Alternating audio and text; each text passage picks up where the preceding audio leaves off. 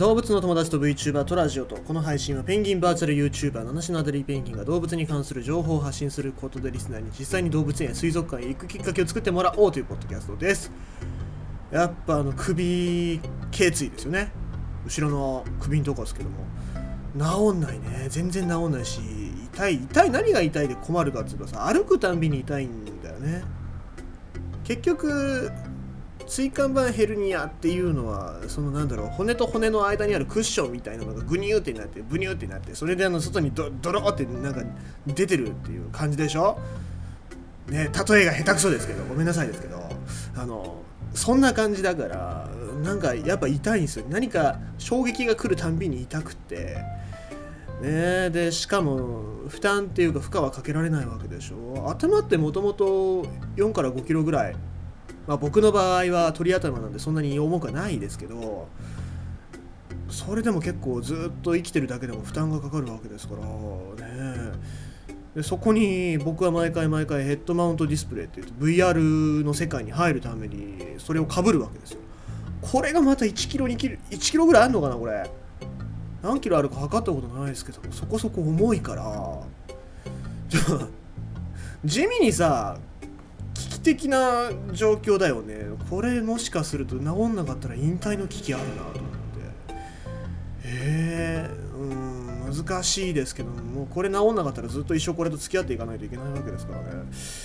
えー、まあいろいろな面で危機的な状況ですよ、まあ、一昨年は一昨年？うん、は死にかけて肺炎で死にかけて、うん、今年は椎間頸椎ヘルニアで。ちょっと実行、ね、できるかどうかわからないっていうところに来てますからなんとか直したいですけどもね、え昨日今日とお仕事は休みまして今日明日は、うん、一応行こうかなって思ってるので少しは良くなってほしいなと思うんですけどなかなかそう簡単には良くならないですよね。はい。まあ、僕も治らないといけないですけどもあとはね自然環境も治ってほしいでございますね。いい方向に向かってほしいなと思うんですけどもそういうニュースの中でちょっと悲しいニュース、えー、いきましょう。僕も悲しいけど世の中も悲しいことばかり。だけど前を向いていきましょう。えー、っと特別天然記念物奄美のクロウサギ20年事故死。事故死過去最多奄美大島。まあ、奄美のクロウサギと言いますと奄美大島。の、まあ、鹿児島県奄美大島の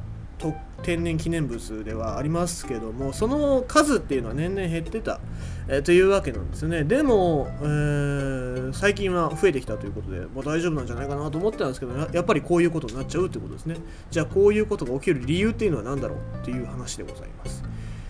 環境省25日世界自然遺産候補奄美大島で国の天然特別天然記念物奄美のクロウサギの交通事故死が2020年は50件発生し統計を始めた2000年以降最多だったことを発表した。同省は生息域拡大のほか個体数も増加している可能性があると分析。夜間の運転時の注意を呼びかけているというわけでございます。これまで最多は17年の26件死因不明の意外も47件確認されているということであと徳之島徳之島って言いますと奄美大島の近くの徳之島ですね。徳之島の事故死は過去2番目に多い16件だったということですけども、ま、これちょっとニュースの記事が複雑で分かりづらいんでこれが17年の最多だったこれまで最多だった17年のデータなのかそれとも20年今年のデータなのかっていうのは分からないんだけどまあ、それはいいとして事故が多かったのは夜間観察スポットとして知られる奄美し、えー、住用の三太郎峠住用っていうのは住居の住に用事のようですね。難しいね、えー、の三太郎峠や瀬戸内町の網の子峠大和町の、えー、宇検村。宇宙の宇に検診の県に村で宇検村っていうらしいですけども。にまたがる、えー、湯湾岳、えー、湯湾？湯湾岳ですね。湯湾岳周辺など。湯湾？湯湾って難しいね。お湯の湯に湾湾岸の湾に浜田学の学へ湯湾岳周辺など事故が少なかった地域の県道や国道でも増加傾向にあるという、まあ、だから今まで見られなかった場所でもアマミノクロウサギが出てきてるということですね。でアマミノクロウサギは秋から繁殖期に入り年明け以降は生後間もない幼獣が道路に出没する機会が増えていると。だから、えー、今時期ですよね。アマミ野生生物保護センターはゆとりある運転を心がけて事故の多発地域では一層注意してほしいとしているというわけですね。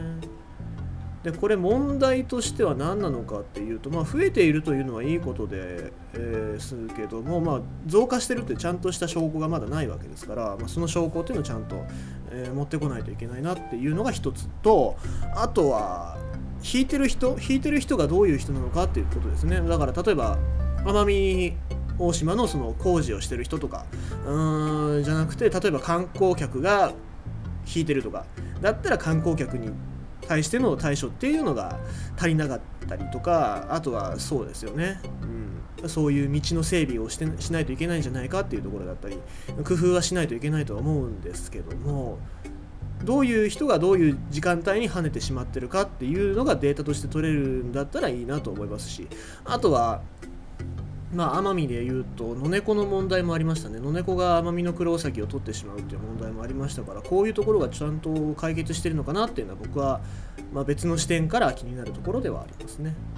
はい。えー、まあ奄美のクロウサギってものすごいちっちゃいウサギで、えー幼獣なんかでいうともっとちっちゃくて可愛らしいんでございますけどもね、えー、将来的に世界自然遺産登録を目指すのであればこういうところしっかり対処して、えー、対策をしていかないといけないんじゃないかなと僕は思いますのでぜひぜひそういうところを見てってほしいなとは思います。ってことで今回は特別天然記念物奄美のクロウサギ20年度自己最多奄美大島でということでございました。